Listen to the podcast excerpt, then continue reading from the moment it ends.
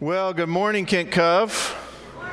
Hey, before we get into the word this morning, I want to take a moment, a little unscheduled uh, moment, pastoral privilege, if you will. I want to um, just take a moment and recognize that some of our dear friends uh, are leaving us this week.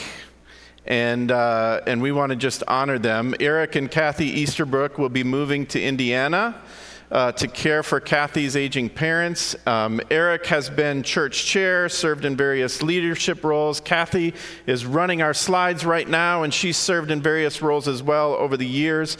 And we just want to honor uh, their um, contribution to us as a community and to ask God's blessing on them as they go. So if you would join me in prayer, uh, I would love to pray for them. Gracious God, uh, we thank you for Eric and Kathy for their many years of service to Kent Cove and what they mean to us as friends and brother and sister. And so, God, we ask that you would bless them as they go, that, um, that as they go to care for aging parents, that you would give them everything they need uh, in order to do that well.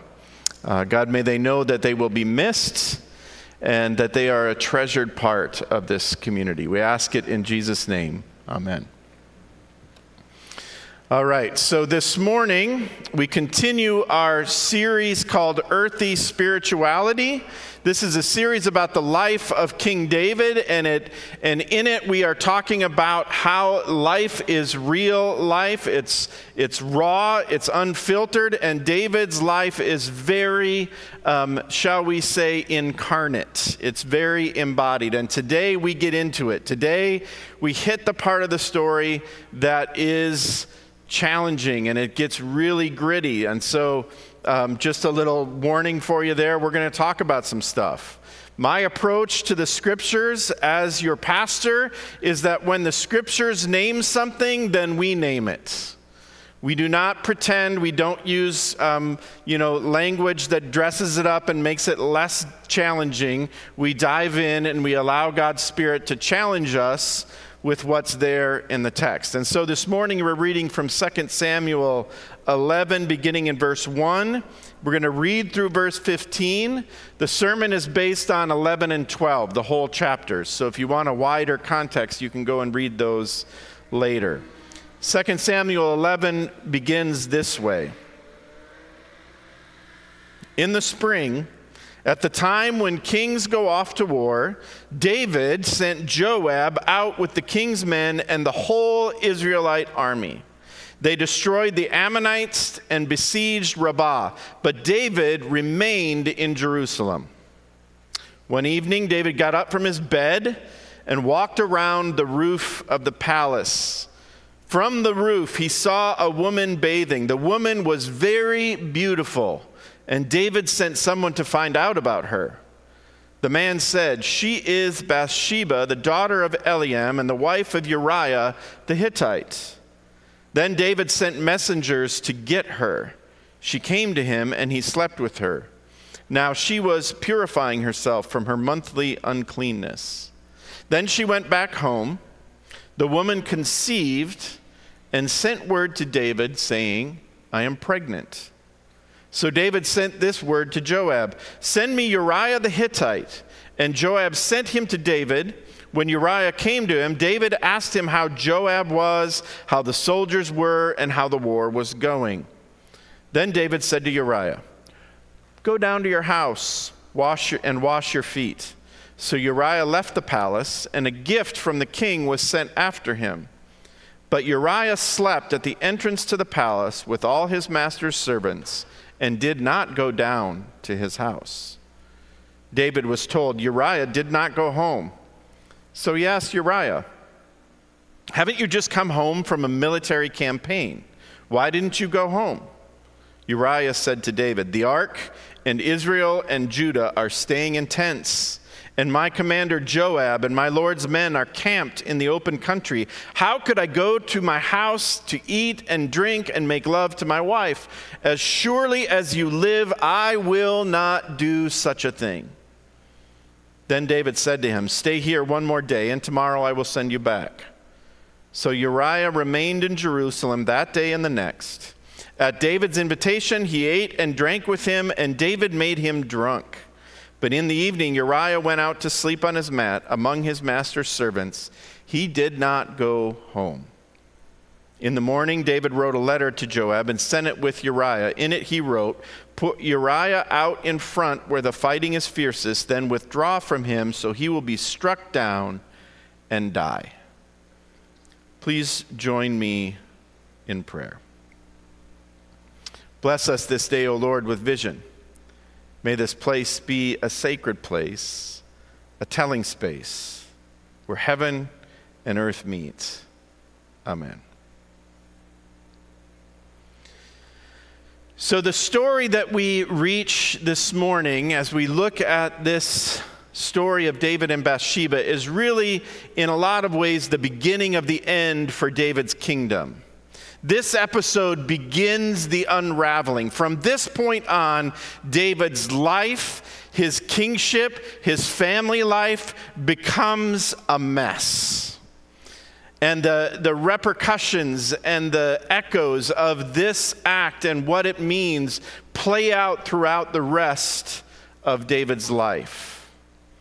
And as we said, it is messy and it's earthy and it's real. It is perhaps one of the most well known stories in human history. I want to think about this in a number of different ways this morning, but I want to focus especially on the idea or what we see in this story and in the, in the chapters that um, come after that with the prophet Nathan and think about what it means to speak truth to power. The scriptures are filled with examples of people willing to be used by God to speak truth to power. People who stand with integrity without regard for the possible negative consequences for themselves. The list includes, and this is not exhaustive, but just some that came to me off the top of my head. The list includes Moses, all the prophets, Jesus, the Apostle Paul. A few weeks ago, we saw the wisdom of Abigail and her willingness to speak the truth to power to David. History is filled with Christians who are willing to do this dangerous work as well. We celebrate and remember witnesses and names like Wycliffe, Luther, Calvin, Wilberforce, King, to name just a tiny sample of people who stood and witnessed to God's justice and mercy and righteousness at great cost to themselves. As we mentioned, the story of David and Bathsheba is probably one of the best known stories in human history. And within that story, we see two men who, in different ways, God uses to speak truth to power. Now, before we get into the particulars of the story, I want you to remember that back at the beginning, when we talked about uh, the pro- uh, we talked about the prophet Samuel and his warnings to the nation of Israel about wanting a king. Remember these? basically what Samuel said to the nation of Israel is that you think you want a king, but what you need to understand is that kings take what they want. Sound, sound like something that's about to come true? Kings take what they want, they do what they will, right? And so we come to this part of the story where David is at the height of his power. He has brought the ark back to Jerusalem. He has established Jerusalem as the capital of uh, his kingdom. His power is great, and this story demonstrates that it has infected his soul. Bad habits and poor practices have set in. David has lost touch with himself and God. Now, I want to walk through uh, this story and just show you um, five or six opportunities that David has to make different choices. How do we know that David's soul is infected, that he's been taken over by bad habits and poor practices? Well, it says it right at the beginning of this episode in verse 1. It says, One evening, David got up from his bed and walked around on the roof of the palace. Actually, even before that, in verse 1, it, it says, In the spring, at the time when kings go off to war, David sent Joab. David didn't go, David sent. David's too powerful. David has too much to do. David has too many responsibilities. He can't go off to war, he has to stay at the palace. Then we go on to verse 2 and we find out that one evening David got up from his bed and walked around on the roof. Why is he still in bed in the evening? Why is he in the palace in the springtime? So many questions. David has lost his way. And so he's in the palace and he walks around the roof, and the text tells us that he sees a beautiful woman bathing on a rooftop. So, opportunity one that David missed to make different choices is that he's in Jerusalem, he's in the palace. He's not doing what kings do, he's not leading his army, right?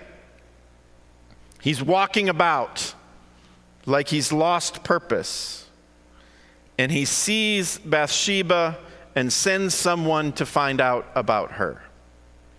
Okay, now this is about to, to get real because this is a very problematic verse for David. And this is one of those places where we have a Sunday school memory of this story, and then we have the actual story in the text.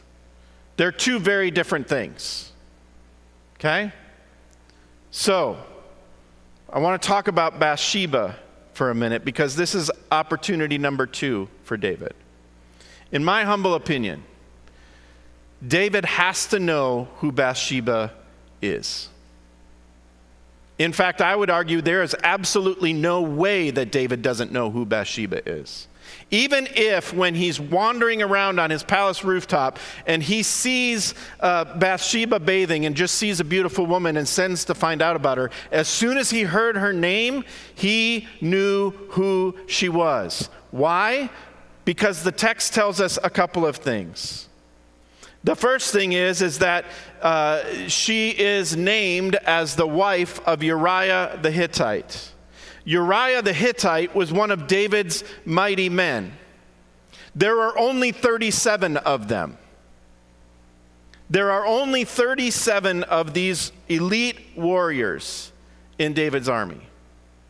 So to imagine that David does not know that Bathsheba is Uriah's wife is nonsense to me. Now, it also mentions, and here's a secondary thing that, that we could explore. We're not going to this morning, but isn't it interesting that um, the text names Uriah's ethnicity? Some posit that this um, maybe leads David to think that because Uriah the Hittite is less than, is lesser than, is other than Israelite, that he can take whatever he wants. No way to know that for sure, but the text is very clear in naming that he is not an Israelite by birth. That's issue number one. The second issue is that the text also names not just Uriah the Hittite, Bathsheba's husband, but Eliam, her father. Now, this is where it gets even more, more bad news, bad press for David. Eliam is also one of David's mighty men. So not only is Bathsheba the wife of one of David's mighty men, she is the daughter of one of David's mighty men. And if that wasn't bad enough, Eliam is the son of Ahithophel, one of David's most trusted advisors. Okay? So are you getting a picture here? This is the real version of the story, not the Sunday school version of the story. Because the Sunday school version of the story that we learned goes something like this David um, saw Bathsheba. She was bathing on the roof. And there's always this kind of undertone that somehow Bathsheba was complicit in seducing David, that this is about adultery. Right? Friends, this is not about adultery, in my opinion. Because the language in the text, this is opportunity number three, is that David takes Bathsheba. He sends his men to retrieve her. Now remember, you can make the argument that Bathsheba was tempting him somehow, that she was complicit, but it doesn't really hold up. Because Bathsheba has no agency, she has no protection. Her husband is off to war, her father is off to war. And let's be honest to say that who her husband and her father were should have been enough to protect her. This is not adultery. This is rape, pure and simple. David takes what he wants because he can, because he's king.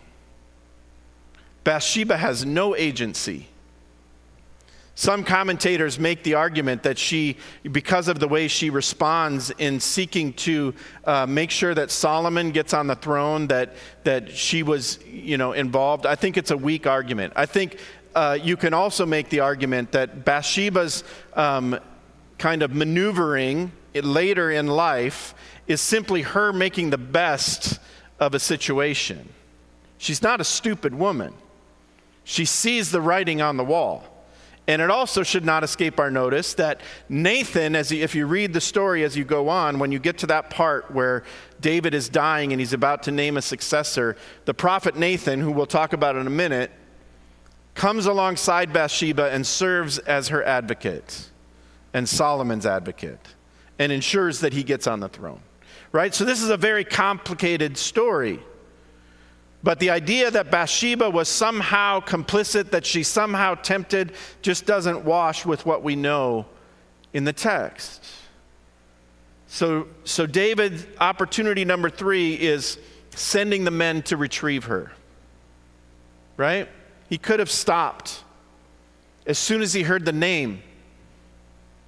You know, any, any normal person, really, any person with, who's not completely lost on the inside, as David apparently is in this moment, hears the name and recognizes, oh, uh, uh what am I thinking? But that's not what David does. Which brings us to opportunity number four. Opportunity number four is uh, David takes what he wants. Bathsheba is sent home, and she sends a message to David. Notice there's no threat, there's no, um, it's just three simple words, really. I am pregnant, which kicks everything into a whole different ap- or, um, stratosphere, right? Another thing, it's important to note the re- there's a, that per- parenthetical statement in the text that Bathsheba was cleansing herself from her monthly uncleanness is important. Because if it's not enough to know that Uriah's off at war, it's also important to recognize that uh, the text is telling us she was not pregnant when she went to David, or when she was taken by David, more accurately. So David at this point sees his career dissipation light blinking on the dashboard.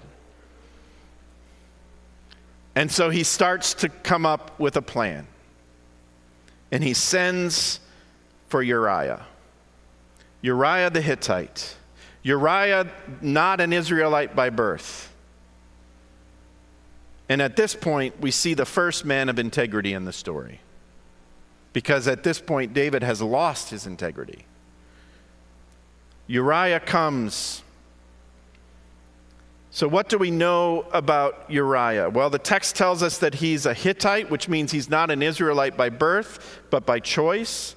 We know that he's a mighty, he's one of David's mighty men, which means he's, a, um, he's uh, an elite warrior and he lives, uh, makes me think of uh, Jack Nicholson and A Few Good Men. I know that dates me, but you know, there's the scene where he says, We live by a code, right?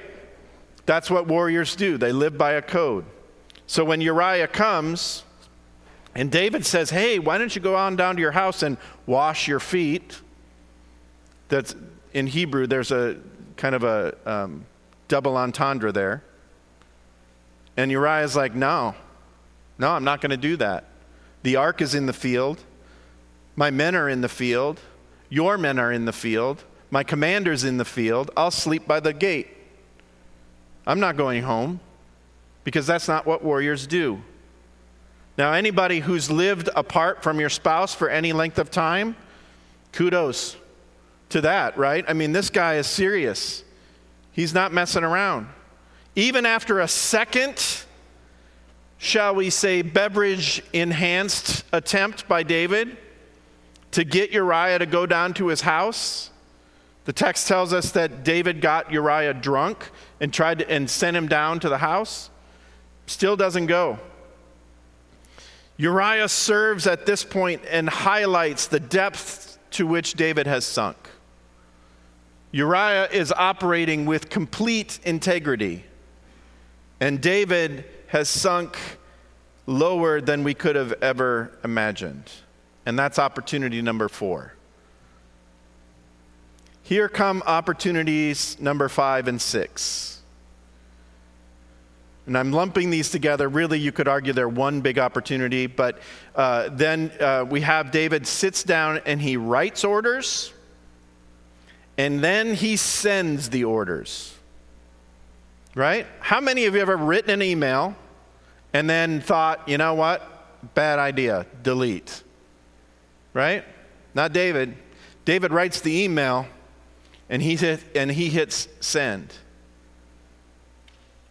So, so then, of course, the, the, as you go through the story, the, the orders were that Uriah be, be sent and isolated at the front. The rest of the, the men pulled back so that Uriah would be killed. Now, the report that comes back to David is that not only is Uriah killed, but sev- several other, we don't really know how many, Israelite men were killed at the same time. And so this is rock bottom, verse 25, right? Because David sends word then to Joab. The text tells us that David says in verse 25, Say this to Joab, don't let this upset you. The sword devours one as well as another. David doesn't just let things go he's cavalier about it. So, either at this point, David really is this callous that he simply says, well, you know, the sword devours one as well as another. You win some, you lose some, no big deal. So, he's either trying to convince himself of that, which I suppose is possible, or he literally does not care because at this point he thinks he's won. So, verse 25 highlights the level to which David has sunk. And then um, in verse 27, the narrator makes it clear that this isn't going to fly. Verse 27 says, But the thing David had done displeased the Lord. Can you say understatement? The word for displeased here means evil. David had done evil in the eyes of the Lord. So Uriah, in his own way, has spoken truth to power because he stood his ground with integrity and did not do as the king asked, even though that would have been way easier. Uriah the Hittite shows the outsider has shown himself, at least at this point in history, to stand head and shoulders above King David. Now, as we move forward in the story, the story moves on. And we have Nathan appear, the prophet Nathan, who has the courage to go before a king at the height of his power, knowing that this king has just committed two violent sins the taking of Bathsheba and the subsequent murder of Uriah and the other men that died with him all to cover up his sin. And the text says this I'm going to re- read this part. This is from 2 Samuel, beginning at the end of 11. It says, But the thing David had done displeased the Lord. The Lord sent Nathan to David. When he came to him, he said, There were two men in a certain town, one rich and the other poor. The rich man had a very large number of sheep and cattle, but the poor man had nothing except one little ewe lamb he had bought. He raised it, and it grew up with him and his children. It shared his food, drank from his cup, and even slept in his arms. It was like a daughter to him. Now a traveler came to the rich man, but the rich man refrained from taking one of his own sheep or cattle to prepare a meal for the traveler who had come to him. Instead, he took the ewe lamb that belonged to the poor man and prepared it for the one who had come to him. David burned with anger against the man and said to Nathan, As surely as the Lord lives, the man who did this must die. He must pay for that lamb four times over because he did such a thing and had no pity. Then Nathan said to David, You are that man. This is what the Lord, the God of Israel, says I anointed you king over Israel, and I delivered you from the hand of Saul gave your master's house to you and your master's wives into your arms. I gave you all Israel and Judah. And if all this had been too little, I would have given you even more. Why did you despise the word of the Lord by doing what is evil in his eyes? You struck down Uriah the Hittite with the sword and took his wife to be your own. You killed him with the sword of the Ammonites. Now, therefore, the sword will never depart from your house, because you despised me and took the wife of Uriah the Hittite to be your own. And we know that this parable sinks in and strikes David deep in his heart, and he repents. But we also know, as we, as we will explore as we continue through this story, that his house is never the same again. And it begins a cascade of dysfunction and pain and awful behavior. But at this point, David finally listens, and most importantly, he repents. He repents. The rest of the consequences are dire. David is forgiven, but the consequences continue to play out. And the rest of David's story is filled with brokenness and dysfunction that almost defy description. The behavior of David in this instance and the behavior of David's family as, we, as you move forward through the rest of David's sto- story makes the worst behavior of any of our families most likely pale by comparison. That's how bad it gets. But here's the good news the good news is that David was forgiven. We do not serve a God who whitewashes things. We do not serve a God who does not name the hard stuff. We do not serve a God who does not tell the truth in the midst of brokenness or dress it up with euphemisms. We serve a God who brings light to the darkness, who brings grace and healing to the brokenness, who brings restoration to those who have wandered away.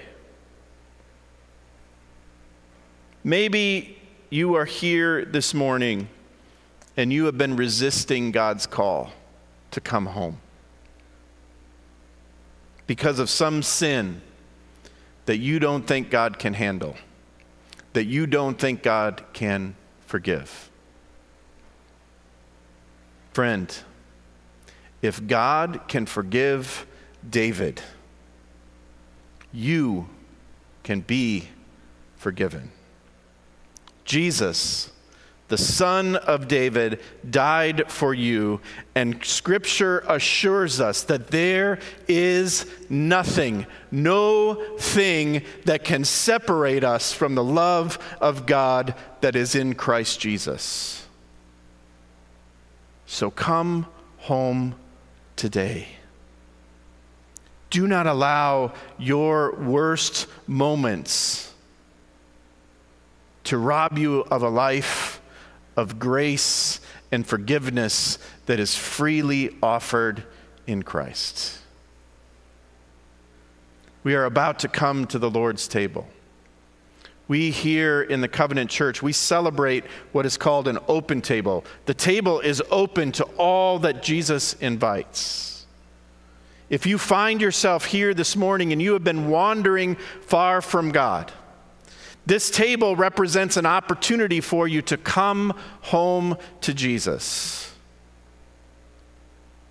He invites you to come to say, and to confess your sin and to ask for his cleansing and forgiveness.